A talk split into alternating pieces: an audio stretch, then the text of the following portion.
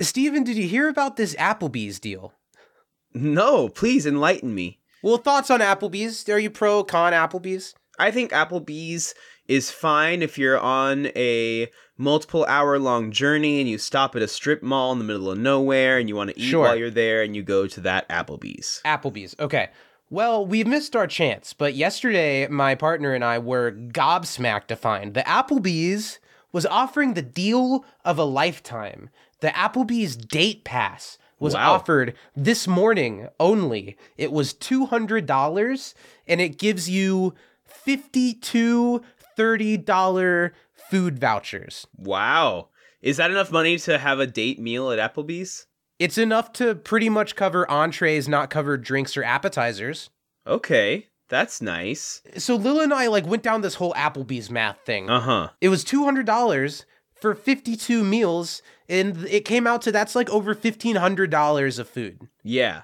But you gotta So eat then Applebee's we did the math 52 times. Of That's how once many a week. Applebee's passes would you Uh-huh. have to buy to eat just Applebee's every night for the Seven. entire year? It was like eight, by it was like seven and some change. So you'd Well, go eight. Zach, if there's 52 vouchers, there's 52 Uh-huh. weeks in a year. Uh-huh. That's one a week. Seven days in a week. St- Did you guys do like based on 365? yeah, Is that what happened? yeah. So Instead it gave you some the, the weeks. right? Yeah. Exactly. But it would be like fifteen hundred dollars to buy the Mhm. passes to eat nothing but Applebee's all year. And obviously that would suck, but fifteen hundred dollars to cover a night out of dinner every day for an entire year? That's Applebee's has a way too big menu, so there's enough stuff. You could eat something different a lot of times. I don't like Applebee's that much. I know I would get sick of it. But Mm-hmm. two hundred dollars for a meal one week a year almost feels worth going to Applebee's once a week. You know, if I lived close to an Applebee's, I probably would do it. That's a pretty. You can use it on uh, carry out orders as well. oh, that's okay. Well, now that So like That I could- I thirty dollars, you don't have to prove that you're on a date. You just get a thirty dollar Applebee's meal. now that's pretty nice. I know. So I got on the website this morning and they're gone. yeah, I'm I don't know how many sold, but they're gone. a lot of families just scooping that up, then sitting at five separate tables and eating alone. Just how a family should.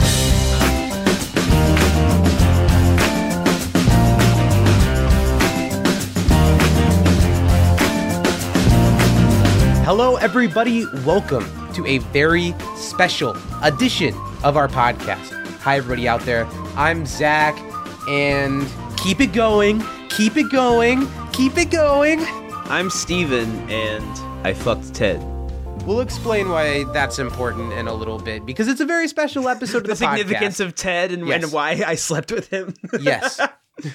We'll get all into that. It's very important that we're here today because it's 2024, it's an election year, and as a few months ago we announced that the first of the four options in the most important election of the year, that being, of course, the election that determines which podcast Stephen and I will be doing next, it's time to talk about option number two. So we're gonna do a whole hypothetical podcast on the second show idea, which is drumroll, drumroll, drumroll, Breaking Bad slash Better Call Saul, the Vince Gilligan Albuquerque verse, two of the greatest drama shows of all time, covered by two Gillian Jacobs? of the most serious podcasters of all time. But we're going to start the show as we usually do by shouting out our $10 and up patrons over at patreon.com slash can't disappoint podcast. Those people are, of course, Mary Baker Budisa, Danny M. Lugo, Justin Fortier, Lil S. Haker, and Autumn Marsh. Even in winter. Thanks to those people and the $5 patrons over at where, Stephen? Patreon.com slash can't disappoint podcasts. Thanks to their support, we will never have to resort to selling meth on the street. We just do that for fun. Exactly. It's it's it's chemistry. We're learning. And by supporting us over at Patreon, you get all kinds of extra content. You get weekly podcasts, live streams, early access, all of it, and a lot more every week at patreon.com slash can't disappoint podcast. So support us there please. Not to mention our photos and videos that are just too hot for Instagram and YouTube. Before we get into the imaginary episode of our Breaking Bad podcast, hmm how was your week? You know, it was pretty good. It was a busy week, but a good one. Uh, Watched some Say Yes to the Dress.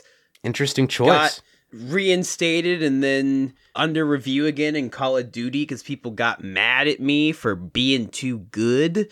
You said I'm allowed to say that word. Stop reporting me.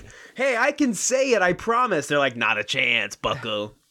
I, uh, kind of accidentally won in a supposed to be amateur social dance competition with Danny yesterday, but hey, you know, nor- a normal week in the life for for old uh You're old like Stephen. the pool shark that shows up at the billiards club and you're like, I'm just an average Joe. Jazz hand, jazz hand, plie.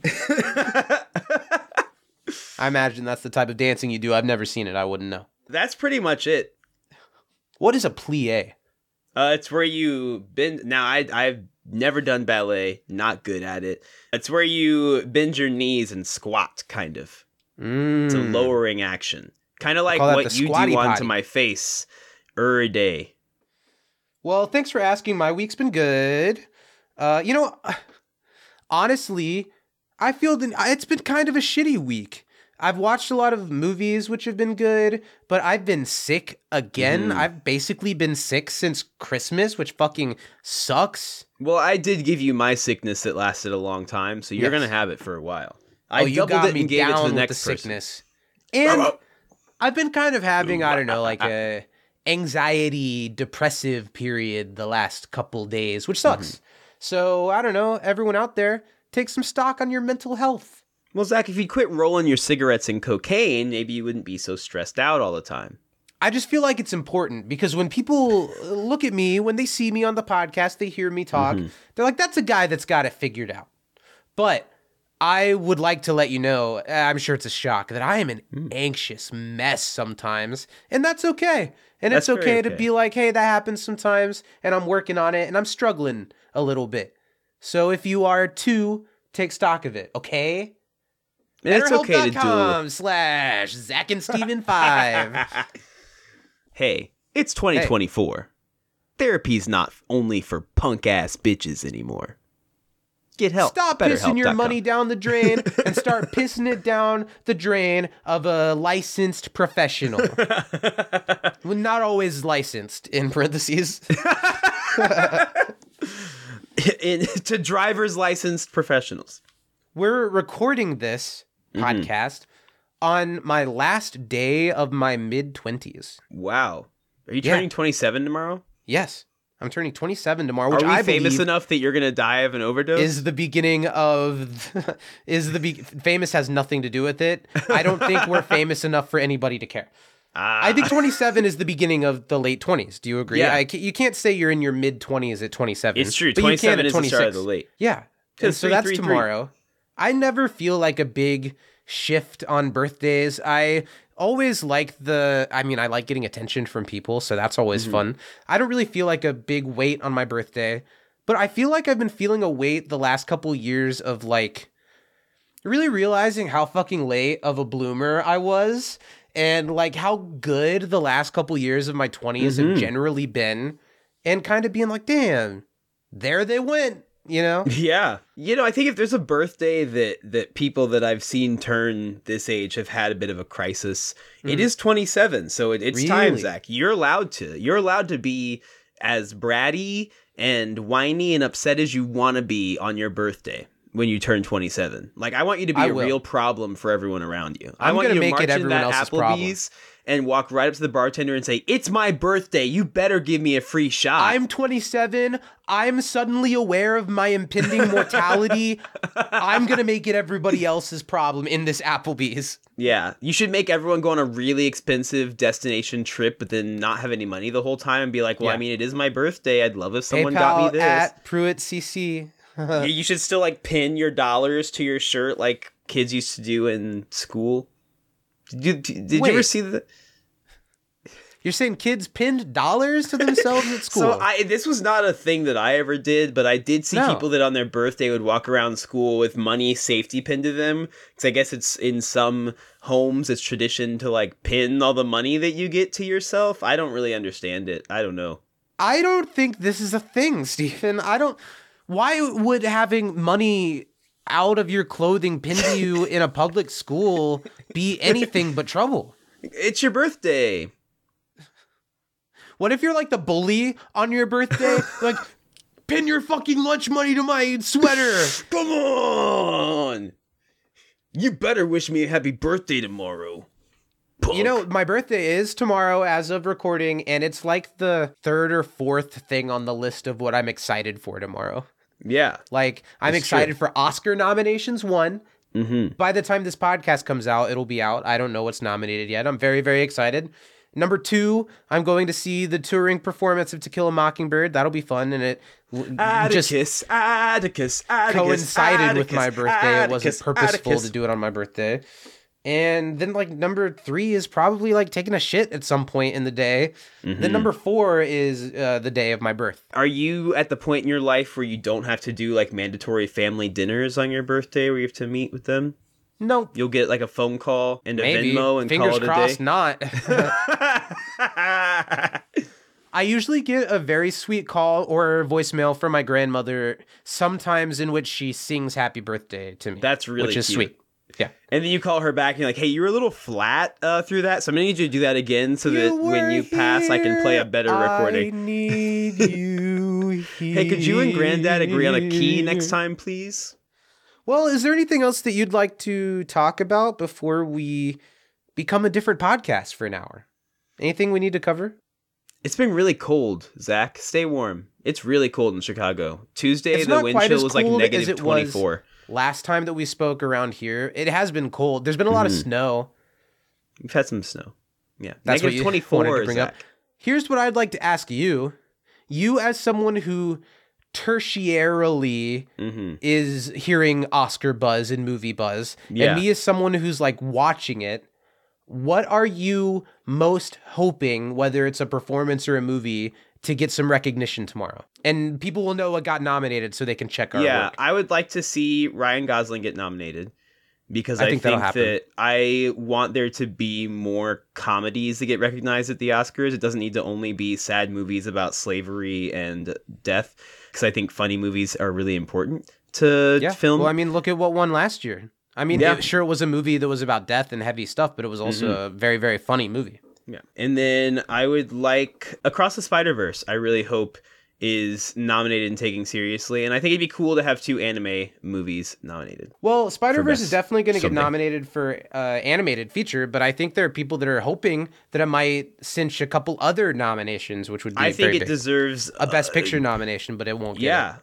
Well, and I think that here's here's what that's not going to happen, but that needs to happen at some point. Animated movies need to be recognized for directing and cinematography because it is a thing that goes into it, and the shot composition is in Across the Spider Verse is one of. I mean, there there are visually moments in that that I Not think arguing. are unparalleled in feature length media. I think the problem is that it's like branches and Mm-hmm. unions that vote on these things. So it's like the director's branch of the academy that nominates people for best director, and I think there's a bias. Mm-hmm. And I think that Well, because you didn't take the film yourself and knead it into a circle and then play it. needed it into I a don't circle. know how. I don't. Uh, so Zach, something about me. I don't really like. How does movies work? hmm I understand capturing visuals, but even though I literally like majored in music production for my time at Ball State University, no idea. I don't understand how sound is captured. Hmm. What were they teaching you over there? Well, now what you took away from your Ball State education does not exactly no speak reflection. on them. uh, to answer my own question, because I want to move on, I recently watched and really, really loved May December, and it's this really crazy dark movie that some people kind of hate it, and a lot of people really love it. And I really want to see Charles. Do you know who Charles Melton is? He was in Riverdale. I don't know who he played, but he was like a side character in Riverdale. This is like his first big movie, and The plot of that movie is very interesting, and he basically plays this man who had something really traumatic happen to him when he was a kid, and it's totally stunted who he is now without him mm-hmm. knowing it.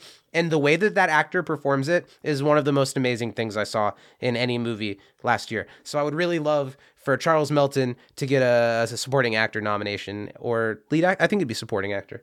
And I'd like to see that movie get some love in general. May December, everybody check it out. Hell yeah.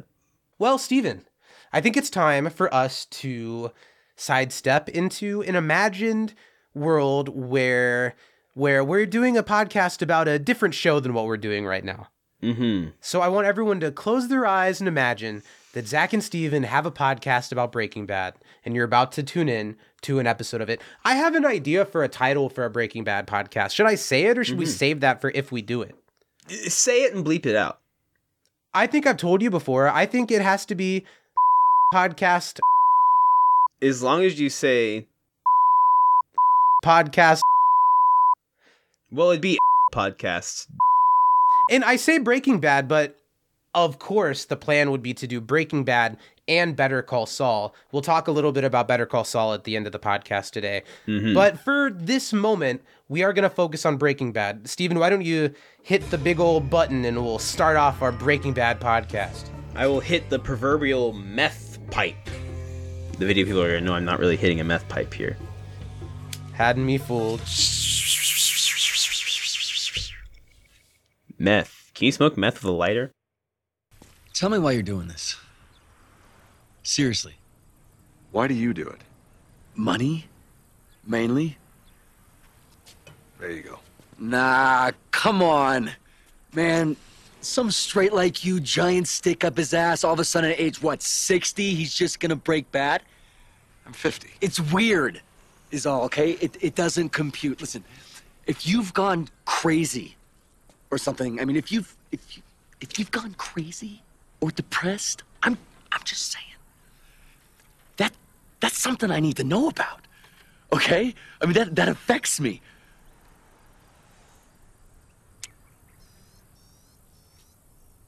I am awake.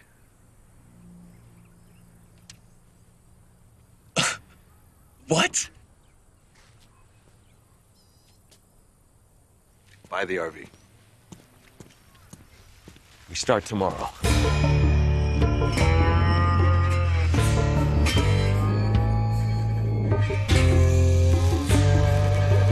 Mr. White, yo, I'm walking here.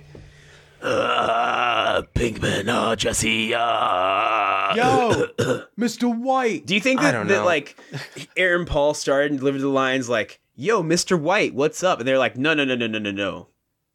More. Give me more." Vince Gilligan's like, "Give me more." Aaron Paul is great as Jesse. There are some moments in the pilot that do give theater kid playing drug addict. Hey, yo, Pooch, what's happening, puppet dog? That's the exact moment.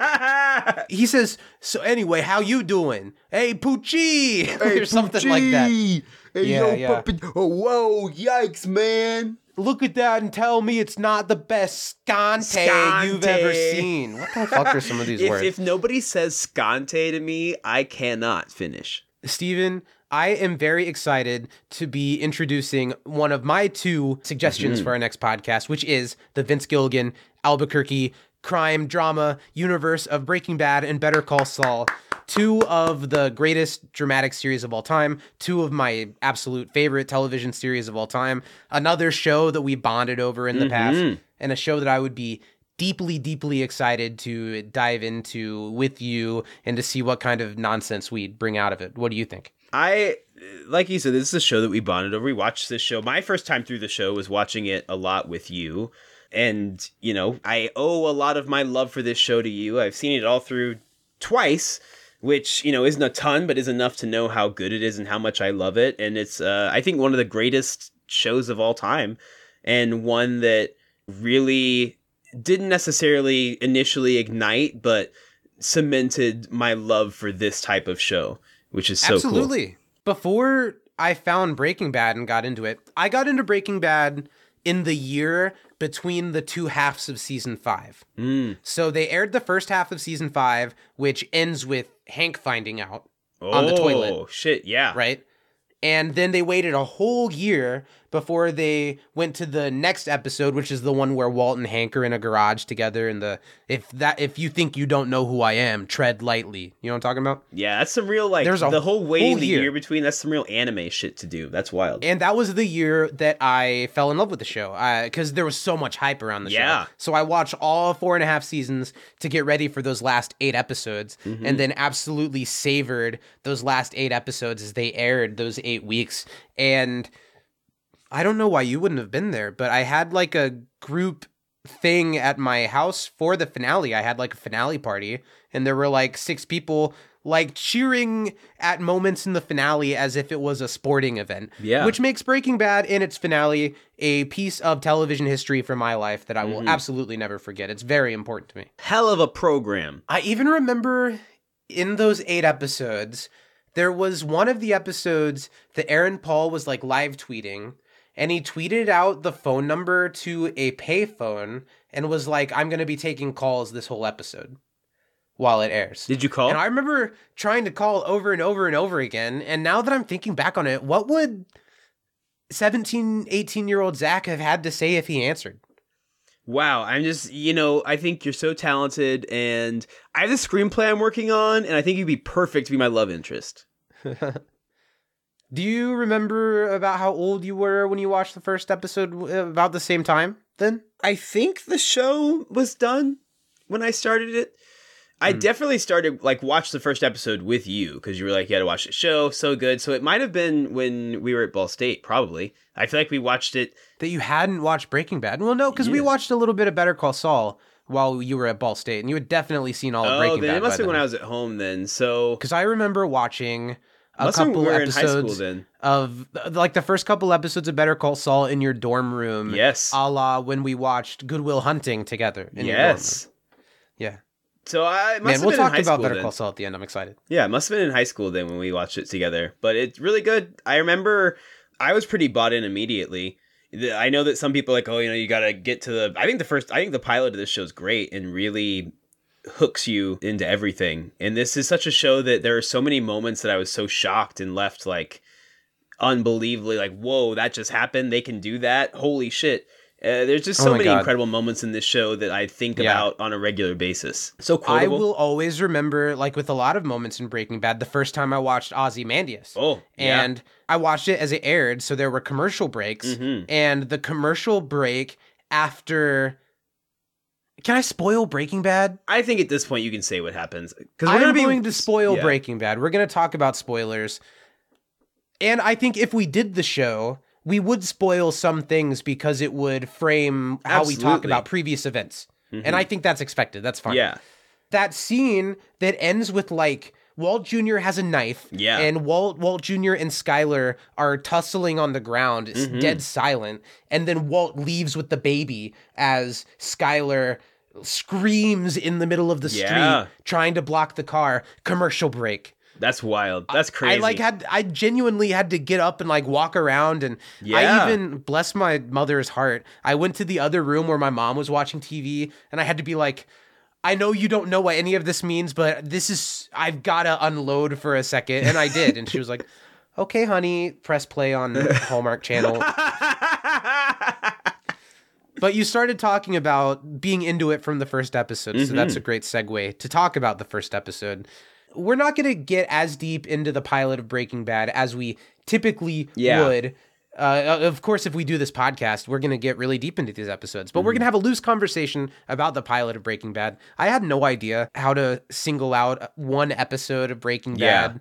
And you haven't seen enough of Better Call Saul to pick a random episode of. Better Call Saul. So we're going to talk about the pilot of Breaking Bad. You said it hooks you from the beginning, and some people say that it doesn't. Mm-hmm. I think the pilot it doesn't have any of those crack moments where I've got to watch the next one right this second. I've got to know what happens next now. Yeah. That was my experience of watching the show for the first time. But it is such a good pilot that has some of the pilot itis that some Sure. shows have, but says what it's here to do really well, has a good amount of showing, not telling for something that you know, it's the first episode. You've got to tell us a lot. It still Totally. manages to show, not tell. And I also think the pilot almost works really well as its own thing. Yeah, it Like almost as a short film beginning to end. Mm-hmm. The whole show is the transformation of Walt. This one episode is a pretty big transformation of Walt just from the beginning to the end of the episode. And I think that's really cool that they manage in the first episode to kind of do a, a truncated version of what they're going to be doing across the entire series. Yeah, I, I kind of had forgotten.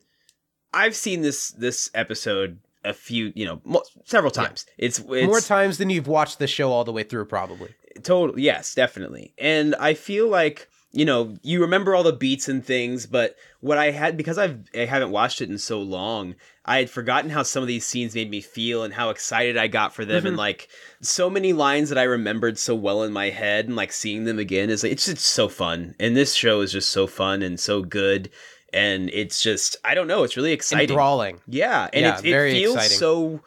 One thing that the show, even when it gets as its most ridiculous, it's always really rooted in as much reality as it can be. And you feel that a lot of times during this episode, like you feel just so anxious watching certain parts of it, even though you know it's going to be okay. They do such a good job of building tension and, and establishing how a certain character is feeling in that moment. It's great. It's Yeah. awesome. Well, let's get into some of our things that we would normally do for an episode of the show. Mm-hmm. We're here to talk about season one, episode one of Breaking Bad. This episode is often referred to as Breaking Bad, and it's also often referred to as pilot. So I'm going to call break it pilot. bad just like that.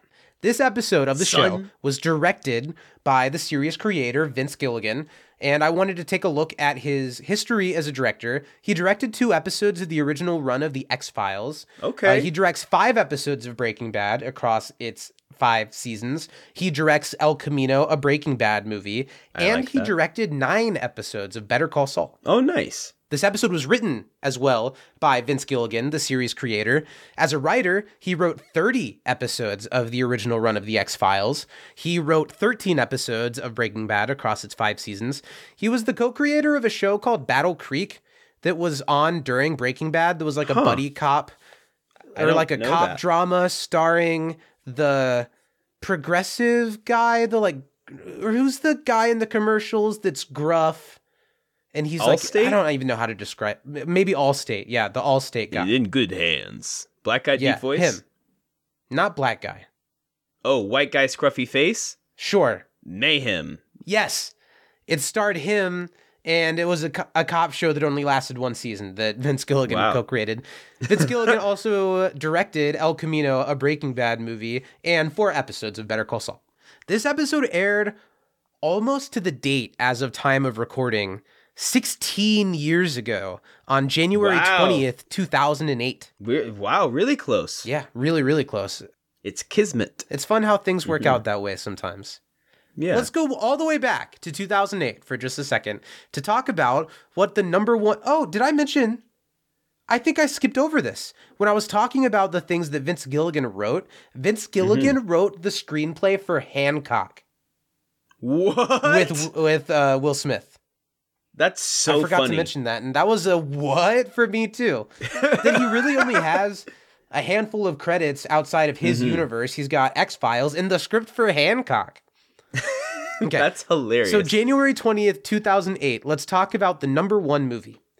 This number 1 movie is a film that presents itself as found footage Mm. and spawned two sequels that Yeah, were we're, not looking at Cloverfield. Yes. And I was going to give the fun fact that both of the sequels in quotation marks for Cloverfield were not written as Cloverfield scripts. They were chosen by J.J. Abrams and had Cloverfield kind of added to them. Interesting. Yes, 10 Cloverfield like Lane, a- which is excellent, actually. And the You've Netflix original, The Cloverfield Paradox, which I have never seen. and I've never seen the original Cloverfield. Have you? Uh, You haven't. I saw Cloverfield. I didn't see the Yeah. sequel. 10 I- Cloverfield Lane fine. is great. I, I've never seen Cloverfield. I remember the commercials when it came out. Yeah, I think you can do found footage well, and then you can do found footage obnoxiously. And I think Cloverfield's a little obnoxious. Well, let's see what people thought of it. It was the mm-hmm. number one movie Yeah. this week, January 20th, 2008. Let's start at Rotten Tomatoes. to find out this answer, I had to do Rotten Tomatoes' job for itself. By the critic score, it said not enough data for tomato meter, right? So so then I the scroll math. down to see are there only a few reviews, and there's like 270 critic reviews, but not a tomato meter score. So I had to do math. You counted all 278 and came up with a score? No, at the top it says like Oh, how many are positive? How many number of reviews, number of fresh reviews, number of rotten reviews, and I took that and made a score. Nice. So, Cloverfield, the original, what do you think critics thought of it? 54%. It is higher. Ooh, 65? It's quite a bit higher than that, even sitting at 78%. Wow. Okay, okay, okay. Okay, J.J. Abrams, the hot shot of Hollywood at the time. Or the up and coming Yeah, at the time. I don't think he was quite the hot shot yet. And then he did uh, Star Wars and everything kind of went downhill from Well, there. Well, his Star Trek was good. Into Darkness, shit goes crazy. Star Wars, not great. We've talked about that we like Force Awakens. Oh, he did Force but, Awakens, uh, yeah. Force Rise Awakens of I like. Skywalker. Yeah. Kind of undoes all the good. So 78% from the critics on Cloverfield. What do you think the audience has to say on Rotten Tomatoes about Mm, Cloverfield? lower. Higher or lower? Okay. Lower, 68. Correct? Hey! Correct. Wow. Pack it up. 68% from the audience, 10 lower from the 78% critic score. Mm-hmm. What about Letterboxd? Mm, Do you think higher or lower than the audience of 68%? here's what I think is going to hurt its score on Letterboxd. It's either people like you who've seen 10 Cloverfield Lane and went back Mm-hmm. and watched it and were disappointed, or people that watched it, then saw 10 Cloverfield Lane, then rewatched it when the Paradox came out and were like, oh, this isn't as good as I thought it was, gave it a lower score. I'm going to say 60% even. You are close. It's a little higher. 62% even. The Letterboxd score is the exact same as the Rotten Tomatoes Oh, audience at 68%. Okay. Not okay. bad. I'll buy it. Maybe I should watch Cloverfield. And you should watch 10 Cloverfield Lane. It's good. I'll check it out. Is it scary? I hope it's scary. Is it a little scary? 10 Cloverfield Lane is tense. They're Okay. like in a bunker, and John Goodman is this like weird old guy who's telling Mm-hmm. them he's like saving them from the apocalypse. And the whole thing is, is There's there no anything apocalypse, actually yeah. going on outside? And they start to doubt him, and it's Cloverfield, so you can guess if Yeah. things are actually going on outside or not. Nice. The number one album on January 20th, 2008 is a album from one of the most highly regarded rock acts of all time and one that I've tried but never successfully gotten super into. Hmm. Are we thinking Red Hot? Do you consider Red Hot Chili Peppers a rock group? Yes, but not who we're talking about. When I say like Metallica? one of the most critically regarded, like high highest regard for Oh. this act. Is it Tool? No, it's Radiohead. Oh, I like Radio. Oh, is it fucking In Rainbows? Was yes, that the 2008? number one I love In Rainbows. I listened to that album very recently and really, really liked it.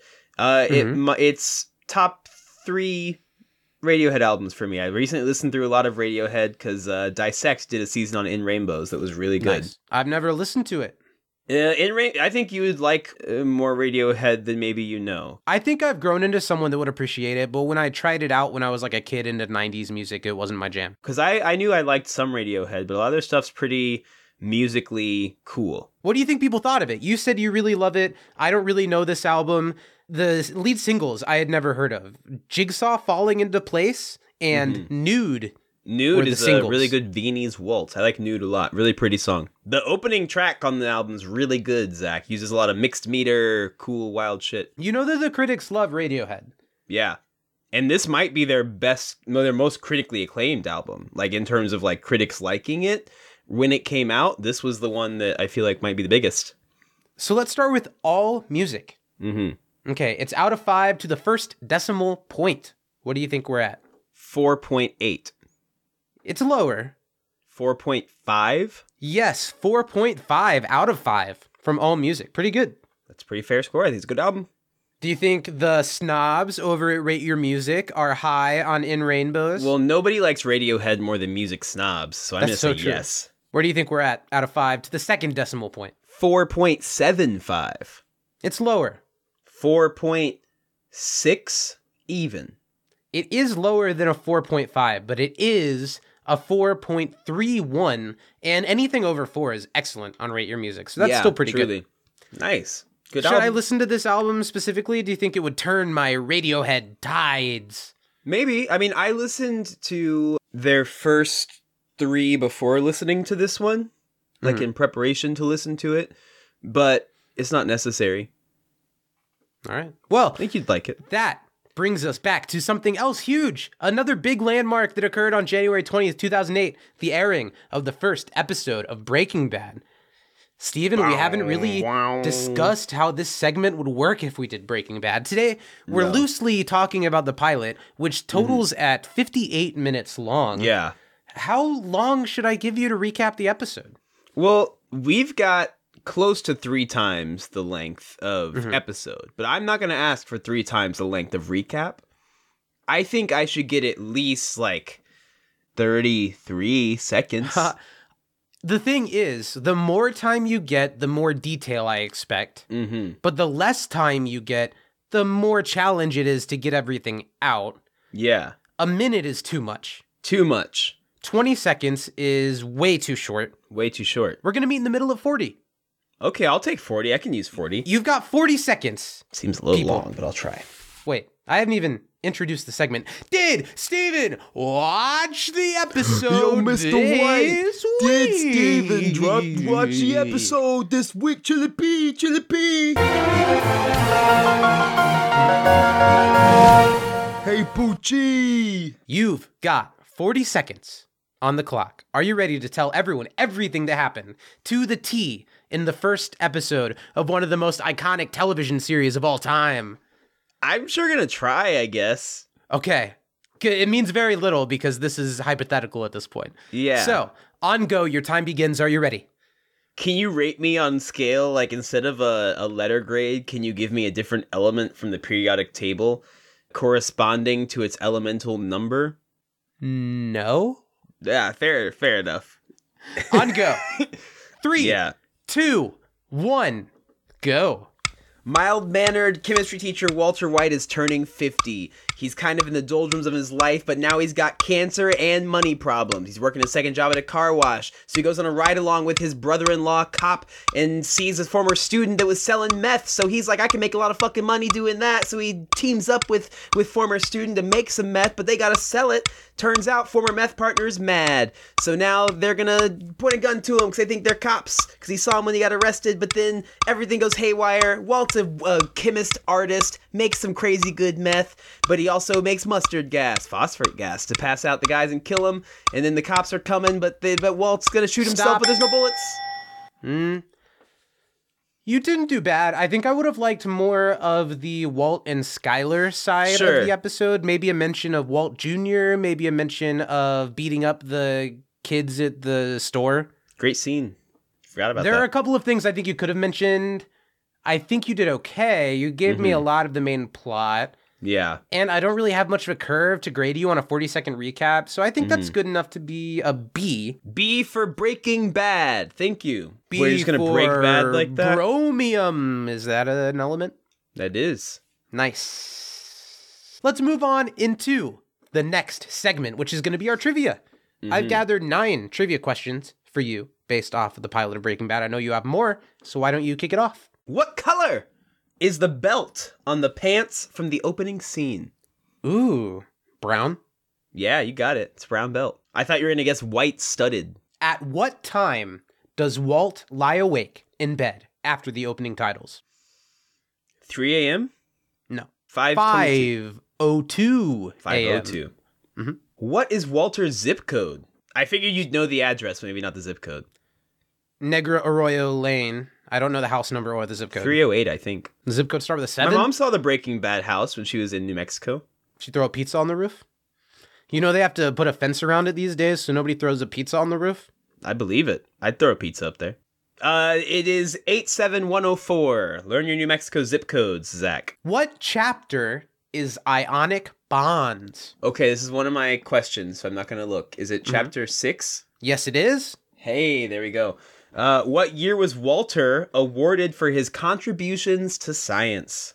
Bruce Springsteen, Madonna, way before Nirvana, there was U2 and Blondie, and music still on MTV. Her two kids in high school, they tell her that she's uncool, cause she's still preoccupied. 19, 19, 19, 1985. Correct. That was good. I also like how many of the words you know. I'm sure that most people know a lot of those words. Debbie but just hit the wall. She No, never God. had it all. Yikes. One Prozac a day. Husband's a CPA. My next Uh, question for you. Yeah, your turn. I forgot. What- You get I know it go. feels like I just did a lot, but it is my turn. that did kind of seem like your thing. What does Hank say Walt looks like holding a gun? It's a weird one. Someone with a glass of milk. It was. Yeah, uh, Wasn't Ernest Hemingway? It wasn't Charles Charl, Charl, Charlton Heston? It wasn't Why would it Jimmy be? Carter. It was. Uh, I'm getting just warmer. Going down the list of all Uh, people. in order. Uh, it wasn't Aardvark Anderson. We're looking for a Keith Richards holding a Keith glass of milk. I don't yeah. get it. Maybe it's even a beard. Maybe it's because like it's like a guy that should be tough but isn't. Okay. Keith Richards, he tough. I don't like Rolling Stones, so I don't, I don't know if I'd say he's tough. Drug addled. Yeah. Sure. What is chemistry the study of? Chemicals. um, the study of change. That is that's what that's how Walt views it. I'll I'll take it. It's not the correct answer, but Were you looking for the Webster's answer? No, you were looking for what he says- after that. before that, What does he the say? change is after. He said chemistry is the study of matter, but I see it as mm. the study of Yeah, change. sure. yeah. How much money did Hank seize from the meth lab? This might have been one of mine, but I'm not going to look to make sure. Was it over 700 grand? Yes, sir. Nice. That was not one of my questions. Nice. What kind of car does Chad drive? You know I'm not a car guy, Stephen. Yeah. I don't know. I don't need the the model. I just need the make. I don't know. It was Corvette. a Corvette. Hey, I, I'll. Y- there's a delay, so I'll give that to you. I definitely started saying it before I heard you start saying it on Yeah, my end. There's a delay, so I'll, I'll give you How that. much did Walt spend on the MasterCard and where and for what? Fifteen ninety nine at Staples because they needed new printer paper. You got the amount of change wrong, but everything else was spot on. Mm-hmm. Was it fifteen ninety three? 1588. Eighty eight. Mm, Yes. that New Mexico. I don't have a bowling for soup song for that one. I wish I did. Wish I could tell you I did. 1588. Dysentery and incest and revolting against King George. I don't know. Good enough. How many people did they arrest in the meth lab seizure? The one that's mentioned on the news, Yeah. not the Amelia one, obviously. Six? Three. Well, I mean, I was counting each one of them as two. So, Hmm. How much younger is Skylar than Walt? See, they don't say her exact age though, do they? Because he's turning 50 and she's like, I can't I'm dreading turning 40. Did she say in two in a couple years? Maybe 12, 11 or 12 years? You're right. I was going to take 11 based off of the context, but that Mm-hmm. actual answer is 12 Nice. because I had to look it up. That was the first time I think I've ever noticed that. Yeah, I don't think I knew that either. Mm-mm. Bryan Cranston is just so young and vibrant looking that uh, you know you can't really. That's tell. what it is. What this is uh, an easy. You're gonna get this one. What Hope so. color is the stain on the doctor's coat? Yellow, it's mustard. Yeah, yeah, you got it. What would You you, not it. do to a volumetric flask? You wouldn't cook in a volumetric flask. Uh, but he says something else. The reason you don't cook in it is because you don't. You don't p- apply heat. Yes, to a volumetric apply flask. heat is exactly Yeah. right, Stephen. Boom. Well, did you pay attention in my class? No, you flunked me, Mr. White. Remember? Prick. Prick. Prick. I love Aaron Paul. I just Oh, want to yeah. say that. I love him. There'll but- be lots of that if this is the one we yeah. do. Hank may not know sage, but what does he know? Dick cheese? Oh, you got the words right. Cheese dick. Cheese dick. Mhm. One who the the purveyor of said dick cheese. yes. is the cheese dick is, is the cheese dick. Sure. Is so that is like that the Hank cheese saying touch from Diary he has cheese dick? I think he called his uh co Mm-hmm. cop Was this before or after the racial slur? Before. Okay. I thought we could have a counter, if we're not doing like favorite lines and things in these episodes, we can have a counter of how many Worst usage of a racial slur this week. any slur. Yeah, That's for the Tarantino slurs this episode. What's the other one? Oh, the that F doesn't slurs count. in here. Just because you say it doesn't mean it doesn't I'll count. give Eric. Jesse, Lil and I had this conversation as we were watching the episode. Jesse says, "I'm going to say the word because I have the the ownership. I've taken ownership, but I do mm-hmm. not mean to offend." Jesse says the word faggot, and I think Jesse gets the pass because Jesse is clearly a trans man. Everyone remembers the heartwarming scene from Breaking Bad where Walt walks in on Jesse changing and says, "Jesse, you bind?" And and Jesse says, "Yeah, Mr. White, it's cool, yo." And then Walt unbuttons his shirt and says, "So do I." Flashes back to Jesse in high school with long flowing hair and Jessica. Uggs. Yeah. Je- Jessica Sorry. Pinkwoman. How much is all the money that Walt has in the world? Seven thousand. It's less than 7,000, but that's than the number that they say. Damn. He says, This is less than 7K, yo. Prick. Perick. From where'st did someone mm. order the mosaic statue? Oh, shit. That's She's talking to Marie. I have no idea. Yeah, you can just tune out Marie. For most of season one. Mozambique. We're looking for Minnesota, right? First letter. Close. Lot of Similar. Mm-hmm. Mm-hmm. I've only got one more for you, so I'll get it out of the way. How does Walt Jr. describe the fit of his jeans? Pretty good, I guess. No. A little tight around here. No. A little loose in the ankles. They're pretty shrunk. pretty he sh- says yeah, they're what pretty the fuck shrunk. does that mean? Yeah, they're pretty shrunk. I will say this: if I were either of Walt Jr.'s parents, and there were some fucking busters making fun of my physically Busters. special needs kid in the store, I would, I would go to jail that day, Zachary, because that shit is not okay. Well, and Walt should have, but he didn't because he's white. He's a white, yeah. Well, Literally, and- if and went, Walter "Ugh," White was end of it. black, this show would be 10 minutes long. It, you'd be done. It would be well. First of all, he'd get to the hospital, and instead of saying like in the it's like my insurance isn't so great, he'd be like, "Man, you got to let me out of here. This is like six hundred dollars, and I don't have insurance." Then he gets to the hospital, and they would have been like, "Nah, you're fine. I think it's just growing pains." And he's like, "I'm Yeah. fifty years old," and they're like, "Ah, I think you should just take some ibuprofen." And then he would be dead in a couple weeks because they would never have diagnosed him. It would have been a way different show. Not as fun. Very different show. Um, how many milliliters? 700. is the Kjeldahl style recovery flask. Is that right? Is it 700? No. 70. No. 7. No sevens. 777. Neither of the units of measurement that he discussed had a seven. Um, it was Okay. 800 milliliters. I was close. Sure. Uh, and then what bank does Walter use? Mesa Verde Credit Union. That is a better call Saul thing. Bwah, bwah, bwah. You know, eh, I I would need to rewatch this to check, but I didn't Huh? see the word Verde anywhere on that sign. I just saw Mesa Credit Union. I'm not doubting that in Better Call Saul there is a Mesa Verde Credit Union. I do think But- Mm-hmm. it's supposed to be the same bank. You could be right that it doesn't say Mesa Verde. It is Mesa Verde and Better Call Saul. They needed to make it more New Mexican. But in my, I feel like it does. I I feel like it says Mesa sign. Verde Credit Union. You just wrote Mesa. Did you Mhm. pause? I maybe. I don't know if I paused. I definitely I don't know. back. I think you should second guess yourself. Maybe I'm right. You probably just don't know because you haven't seen Better Call Saul. If you had seen it, you would have read the sign right. I've seen a, a season of Better Call Saul. How many are there? Five? There are six seasons of Better Call Saul, by the way, my friend. How many are there of Breaking Bad? Five. That's crazy. Better Call Saul ran for longer than Breaking Bad.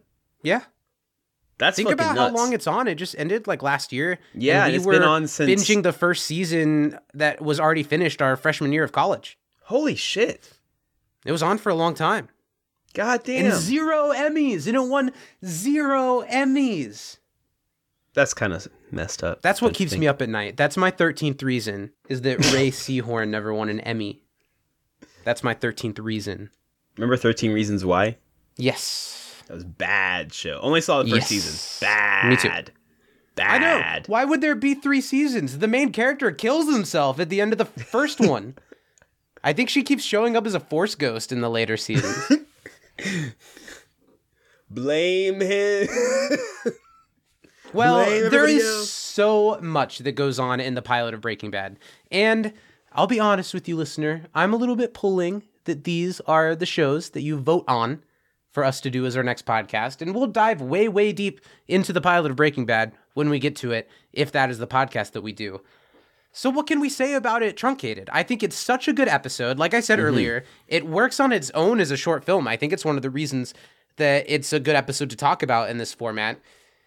I don't know. I love it from the very, very beginning. The way that it sets up what's going on here, just with a pair of pants flying mm-hmm. in the Albuquerque sky, as we get some amazing Vince Gilligan establishing shots of the desert area where we're setting the series. I think it's such a striking image, and then to continue that with that whole beginning period of who's this guy? Why isn't he wearing pants? Why is he freaking out? When he opens up the RV and there's like human shit leaking out of it as he opens the door and he's you have no idea what's going on. You hear that the police are coming. Who is this guy? Why is he so scared? And drops you right into like what's going on here and how did we get here? Yeah, and you know, I think it's been done so many times the start something, start in the middle, jump back. But I think this is, at least in terms of TV show pilots that do that, uh, which there are still even a number that do that. But I think that this one does such a good job of showing something so specifically out there that if you haven't seen the episode, you'd have no way of knowing what the hell's going on at all, even if you knew what the show was about Yeah. and I think the way it gets there is still unexpected, even when it gets there. You know, I I, I think that it all is just really cleverly done. The framing, the shots that you see, uh, you know, having seen the show, every single place that they're at in this episode Yes, brings back so many memories itself. Yeah, even just different places in Walt's house, the pool, so many specific times where you see like even just like the sun rising or like the middle of the night when someone can I don't know, it's just so it jogged so many things in my brain just seeing this first episode and that speaks to how great a job they did with the first episode establishing that they knew what this was and knew what they wanted to do even though obviously things changed because of you know the, the plan changed along the way i'm sure but they do a great job of cementing this world that we're in. I think that opening line of dialogue, I think the way that we start the speaking portion of the episode is so great with Walter pointing this camera at himself, telling us what happened, but mm-hmm. still not telling us what happened. yeah My name is Walter Hartwell White. I live at 308 Negra Arroyo Lane, Albuquerque, New Mexico, 87104. To all law enforcement entities, this is not an admission of guilt. I am speaking to my family now.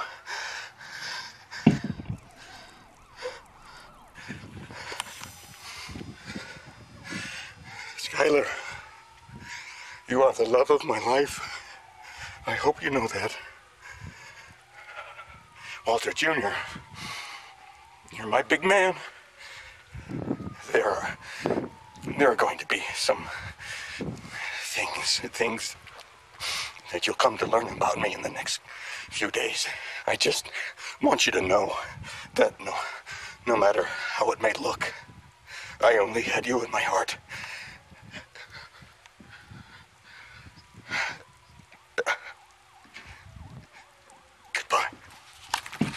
Him covering the lens to get emotional for a mm-hmm. second, really showing us that this is not the Walter White that we know Yeah. to be. You know, he was very sensitive and who is thinking at the very beginning, like, "Oh shit, I'm way, I'm in way too deep. I think I'm mm-hmm. giving up now."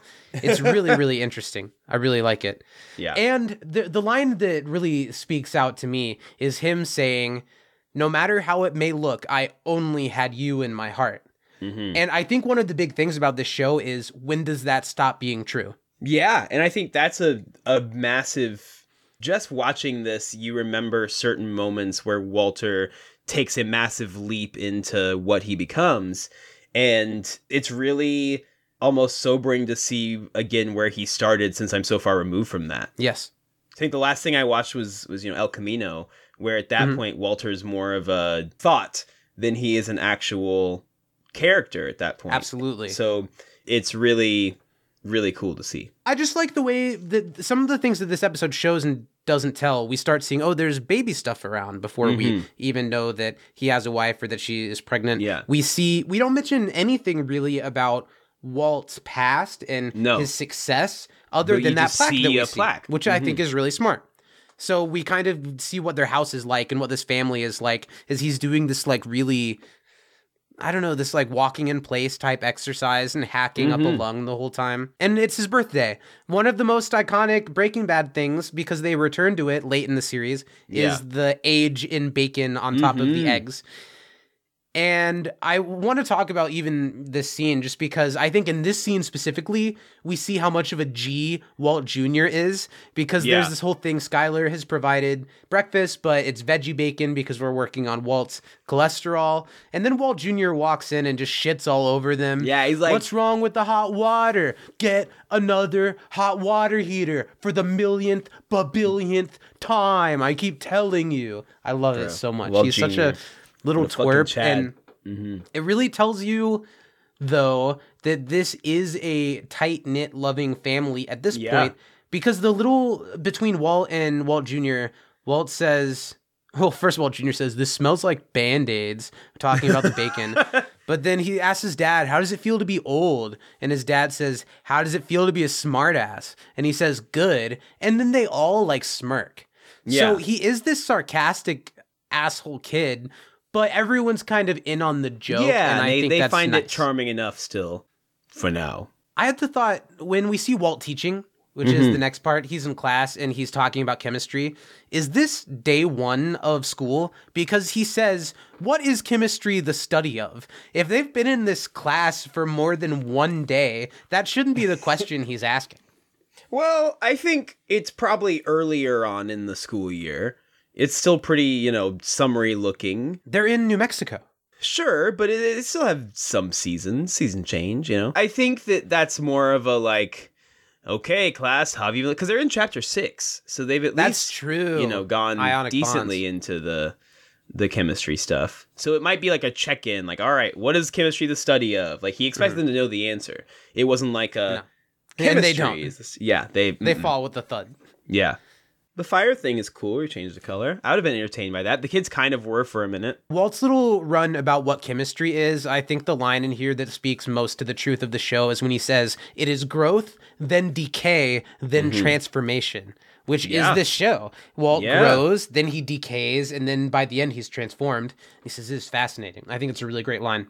What do you think about fucking Chad? Fuck and how he calls out Chad. Of course, his name is Chad Mm-hmm. for canoodling. Uh, he says, "Hey, is there anything wrong with your seat?" It's such a teacher thing. And Yeah. Chad like drags as loud as possible his seat back to his table. I thought that was very true because this show it's easy after a while to forget that Walt is a teacher or was a Yeah. teacher and in these couple of moments he's so classic Oh, teacher that duper. everybody kind of hates that's really trod upon by his students Yeah. And is like way too overqualified to be doing this job, but like, what else is he going to be doing? You know, I buy all that. I rock with that scene. Very realistic. Although, uh, if I were Walt, I would have thrown him out of the class at that point. I'm not as patient. There are multiple things in the first episode of Breaking Bad that surprised me that they're all just from the first episode, like Bogdan. I knew that we'd get a little bit of the car wash, but I did not think we were going to get fuck you and, Fuck you your, and your eyebrows. eyebrows. I didn't think that was this episode later. at all.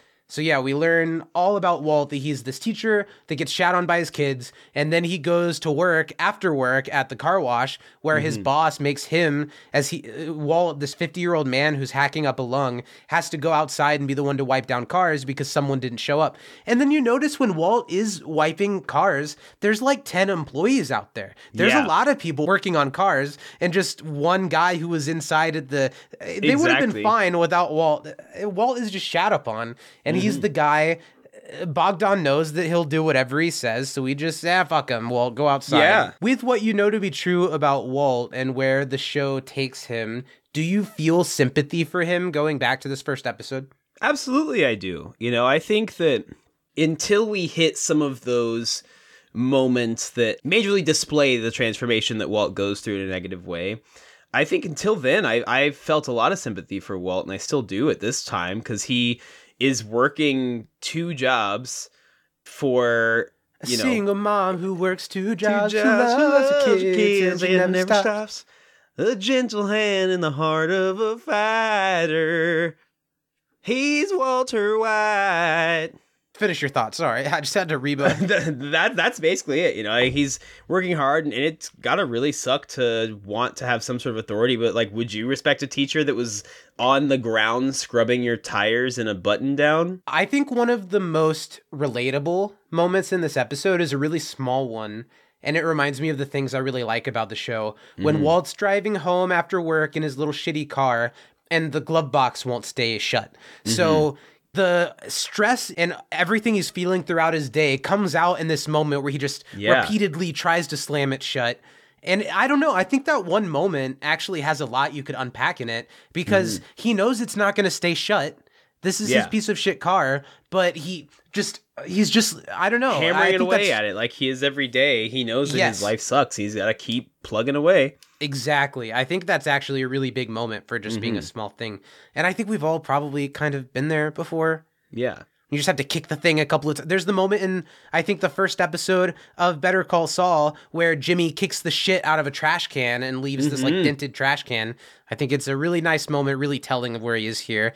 And then he comes home and it's a surprise party. But when the door opens, you can tell that he's got this like, oh, I just had the shittiest day. And, Yeah. And he's not pleasantly surprised by the surprise party. He has to take a beat and then put on the face that he's pleasantly surprised by the birthday party as Exactly. Skylar's saying, you are so late and he has to okay fine you threw me a Mm-hmm. party marie the couple of bits of marie that we get in this episode she is such a fucking bitch Yeah. Marie fucking sucks. from the beginning it's someone is being nice and pouring themselves a glass of wine oh skylar you're barely showing at all and marie's like yeah she is or they ask her marie. Yeah. isn't it? doesn't she look great can't you not tell at all uh, you could tell a little Yeah, I, I think it shows the, the bitterness and jealousy and kind of disdain that she may have for Skylar because Marie is married, doesn't have any kids, and you know we don't know right now in the show whether she wants them or not. But it almost seems like she's kind of you know resenting Skylar because she's getting this attention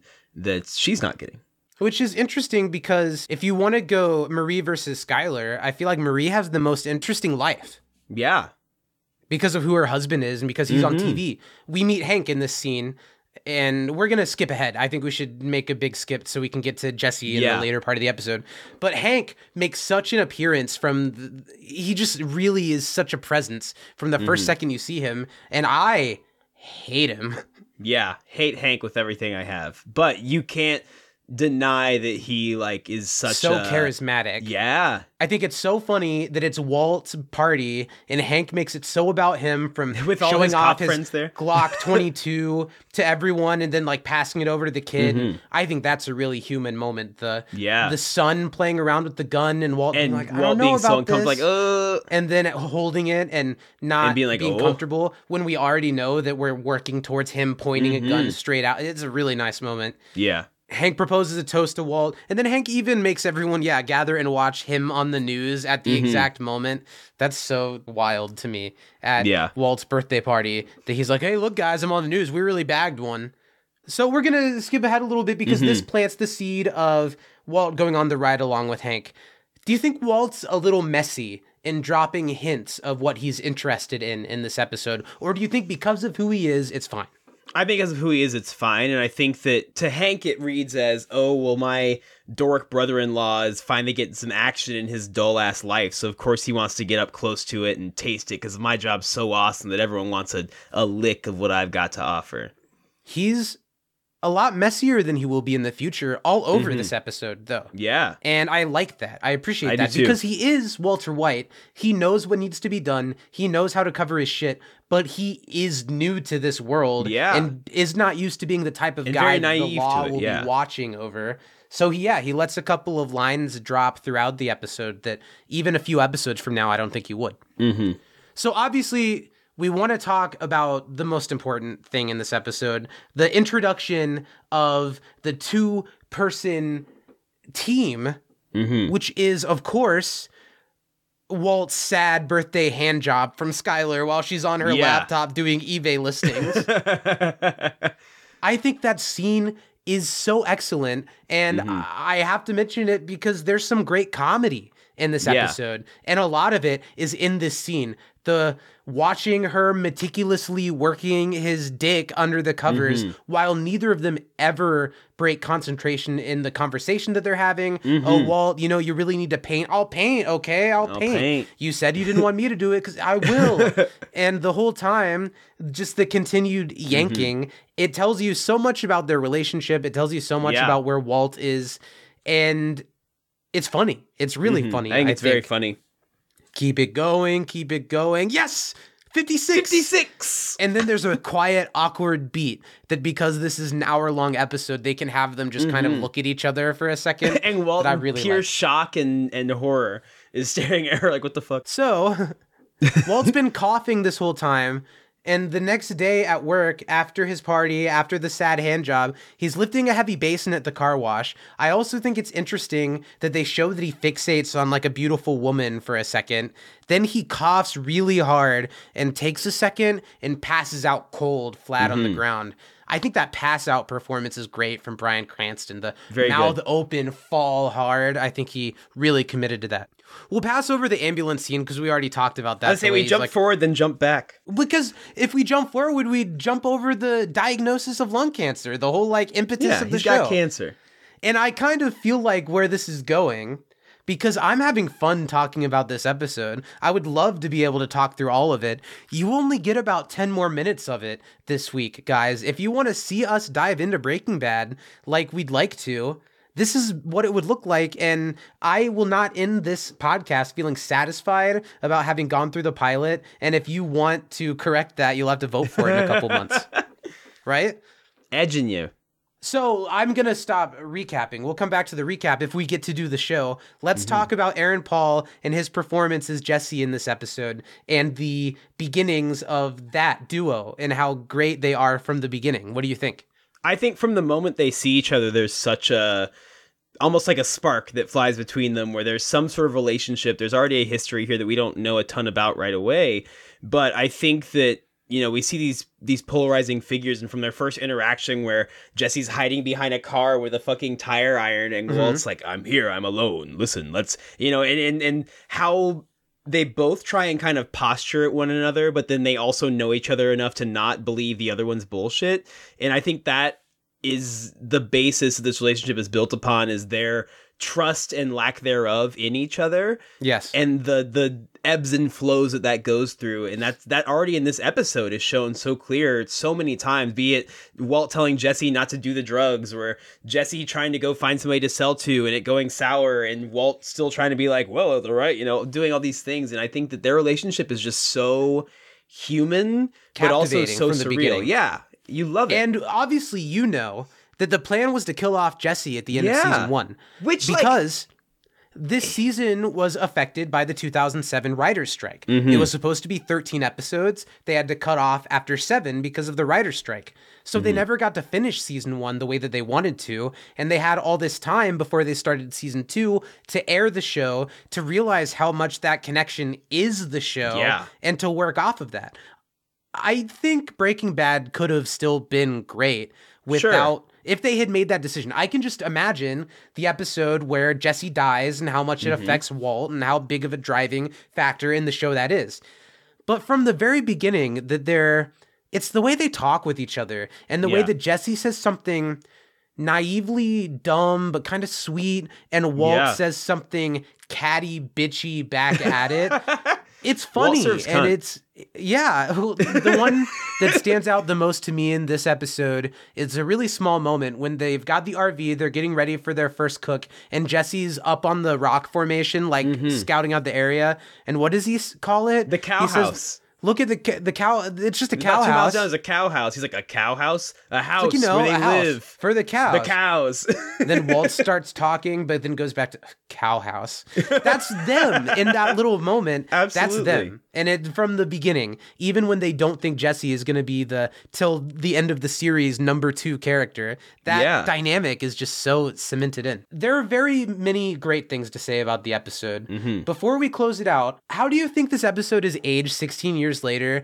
I'm becoming more aware in this show that has a lot of Latin X representation Mm-hmm. and a lot of like street representation, I am becoming more and more aware that it was made and produced by a 40 something year old white guy Yeah, a little bit. I in this episode. hmm What's good is that because they do so much of the show in New Mexico, I think that they get, you know, with my limited but somewhat close to home knowledge of not necessarily that area, but the, mm-hmm. you know, Where are you going with this?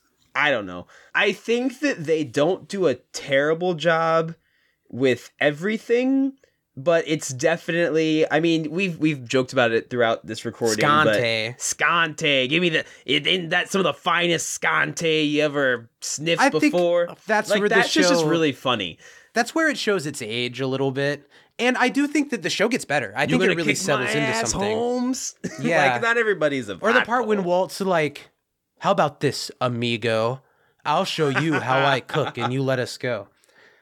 I don't think that the show is just impervious to criticism. No, and I do think all. the first episode has in a show that's so good at like showing and not telling. Like there's not a moment where Walt and Skylar are like we've got to pay this bill or else I don't know what we're going to do. Instead, we see they both have their side hustles. We see Skylar talking on the phone like are you sure you didn't get that bill? There's not like a big scene like a I don't know what we're going to do without Yeah. this money, Walt. But on the other side of that, there's the scene where Jesse says, "So just this guy who's 60 is just gonna up and break bad, all of a sudden?" Because I don't believe that Jesse would use that term. I've never heard anyone use that term until this show came out. It is a term, and when you hear Vince Gilligan say it, it kind of has that vibe of like, "Oh, you know, break bad." It's what people say, and everyone's like, "Okay, I guess you're the genius who created You know, we recently Bad." recorded an episode where I kind of went on a tangent about the good place using the phrase born on third base Mm-hmm. because no one says that. And sometimes I think people that write think that they have this great grasp on conversation Oh, yeah. and language, but sometimes it goes a little bit too far. They're like, oh, this great phrase that people must use all the time when they're conversing. Well, that's exactly where you get the parts of street talk and people outside of the race of the creator speaking to each other. That he's mm-hmm. like, I'm this writer, I know people, I know how to write Yeah. dialogue, but you do, but there are times when it does show that it's a writer doing this and it's not real people. Yeah, and as great an actor as I consider Aaron Paul to be, because I think Oh, yeah. he is really, really talented, and he comes into that throughout the show. Absolutely. I know, I know, and I'm sure that you probably know people that are in a similar line of work to Jesse that Uh-huh. do speak really like that, and it still comes off as okay. Now, actor, you're going to put yourself in the mindset of a It's up it's and got a little bit of coming theater kid energy. yeah, The and it's- moment- it's, endearing because we know how great his performance is in this show. But if I were, you know, coming in blind, I might be like, "That's a, all right, Slim Shady." Well, at the same time, I think it's rooted in Aaron's performance, but Mm-hmm. I think it starts setting up these stepping stones to showing why Jesse is too sweet for this. Yeah, That he isn't that. That he, he is is not of built for this. that he is kind of putting that on. I Mm-hmm. don't know if at this point in the show it's that intentional, but I think it's his performance. But I mean, he's like, even him saying, "Like, no, we can't cook here. This is my." My house, and okay, the subtle nod to it being his aunt's house. He's like, "No, it's my house." Even that set up there, so and we don't get to that shit until way later in the show. You know, so Yes. I, I there's so much stuff that I like when the people that make a show pay attention to the show that they're making. oh And yeah, I think Breaking Bad and what I saw of Better Call Saul, and I can only imagine where it goes based on what you've told me, but they paid attention to what they were doing and they Oh, yeah. kept that, you know, and I, I it's very smart. Just a lot of really talented people behind this. I don't think the creatives of Breaking Bad would ever say that they had a grand overarching everything that was going to happen in the show at, at the beginning. Yeah. But I do think you're right that they do pay attention. And if they Mm-hmm. bring up something, they put it on a list and they will get to it. Yeah. Which I think is really, really great. Uh, let's do our last closing segments. If you Mm-hmm. want to hear us talk more about the pilot of Breaking Bad, you're going to have to vote for this podcast. I think you should. I think this would be a great Zach and Stephen podcast, don't you? It'd be so incredible. It'd be so fun to talk about, and I think it'd be just such an awesome journey to go on connecting these two fantastic shows and reliving the parts that I have and living the parts that I haven't seen yet. Yes. So very, very cool. One last thing, the Jesse moment that read the most theater kid to me was specifically when he I don't think anybody who has a dependency on crystal meth issue is going to say rubbing hands together, I got to try this. He felt like a little kid. It didn't feel like someone who was like itching to do a line. I feel like Jesse should have gone to do a line and Walt stopped him, but instead Well, he's is like Is it supposed to "Mm, read yummy, right now yummy. is that I've Jesse got to try this. At this point in the show, is Jesse more a casual, frequent user, or is he a scratching himself addict? Hmm. I don't know. I think that I don't know. Yeah, that's the question. I, Meth I heads, think they're just like us. yeah. I don't know. Well, Sorry, meth instead users. of doing good place, bad place, or an MVP for Breaking Bad, I think in each episode, Stephen came up with this name. We're gonna decide who is the most dominating figure, the Mm-hmm. most, the most like fear mongering, uh, self important, just the man of the episode, whether it's a man or not.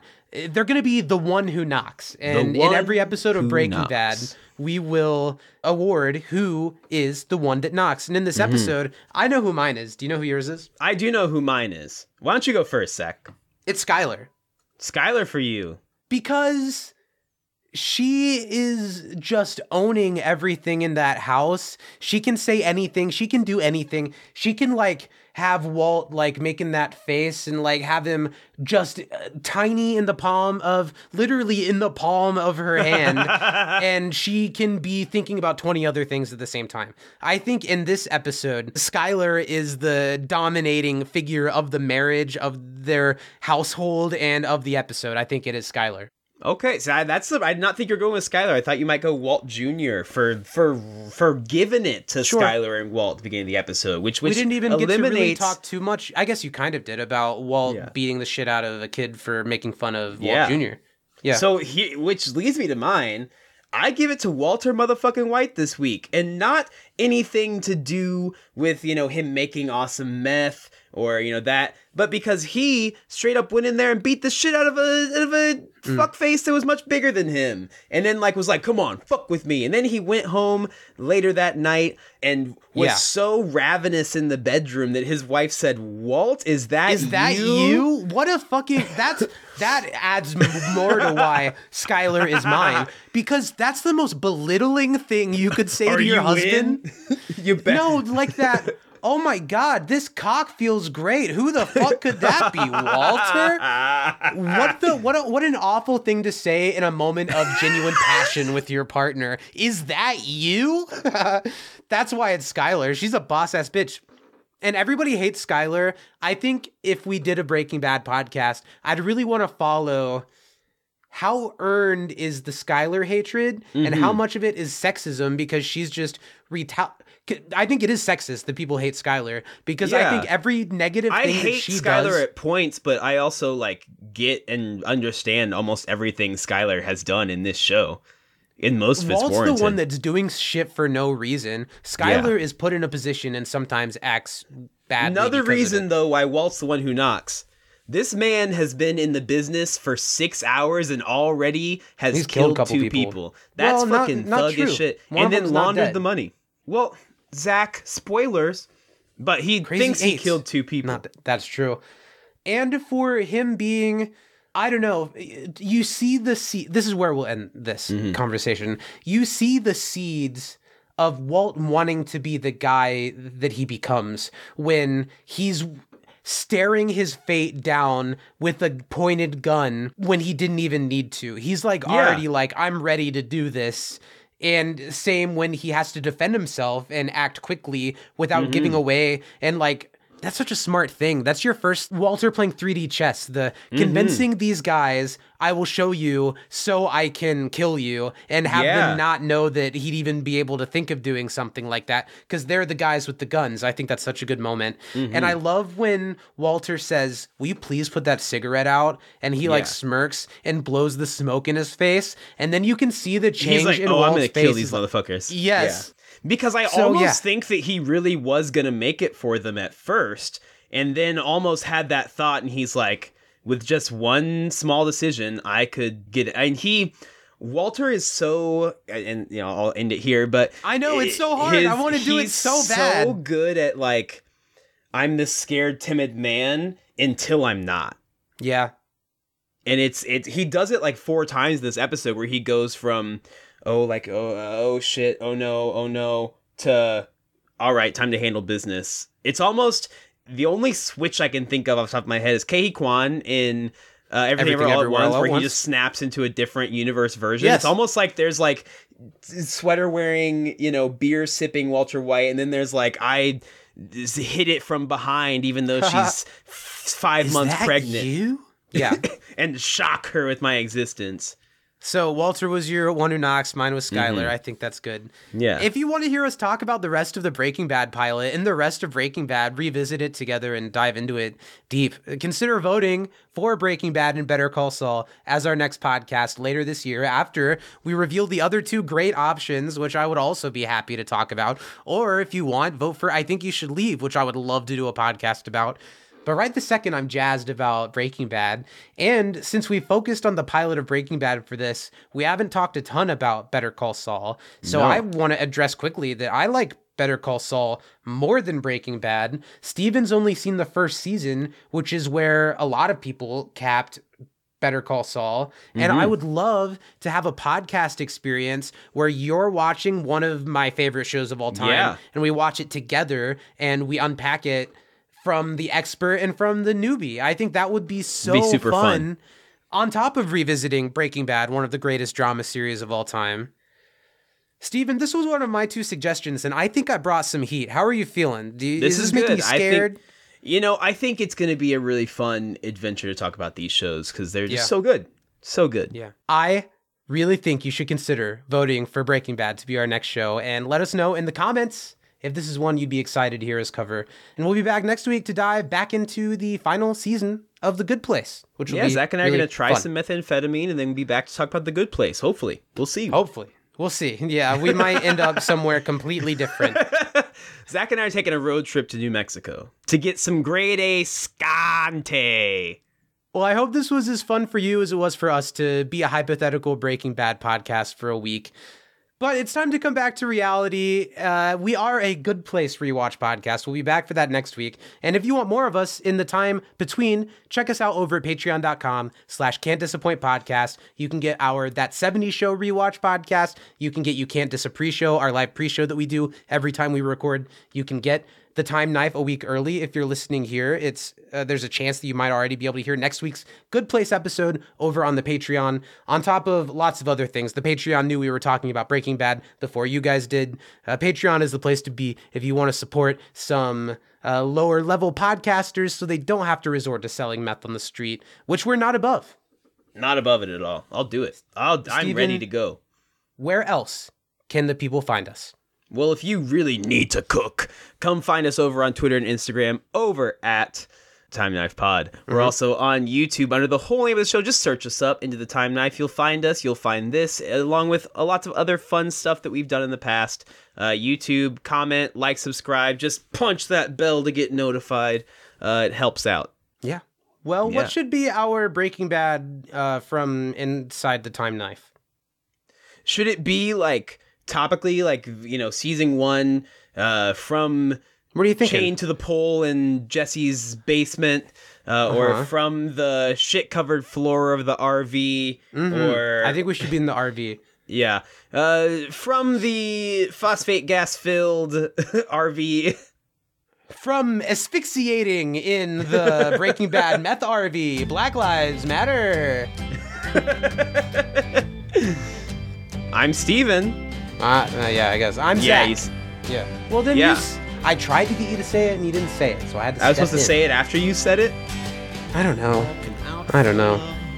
From inside Bogdan's eyebrows. Uh, great. Black Lives Matter. Yeah, say it not in a silly voice. I'm Zach, I'm Stephen. and we love you very much. We'll see you next week, whether you're joining us on the Bebop feed or the community feed or the Time Knife feed. Thanks for hanging out with us, and join us next week back on Into the Time Knife. Say my name. Well, Stephen? Yeah, you know who I am. Is that you? Bye, everyone. Have a good week. We love you. Bye. Now it's half past two. Long gone the rendezvous. Now it's half past three. Time made a fool out of me now it's half past four. Oh, baby, can't you see? No use in waiting no more. It's a time of tragedy. Think it's nine when the clock says ten. This girl won't wait for the out of time, out of time man.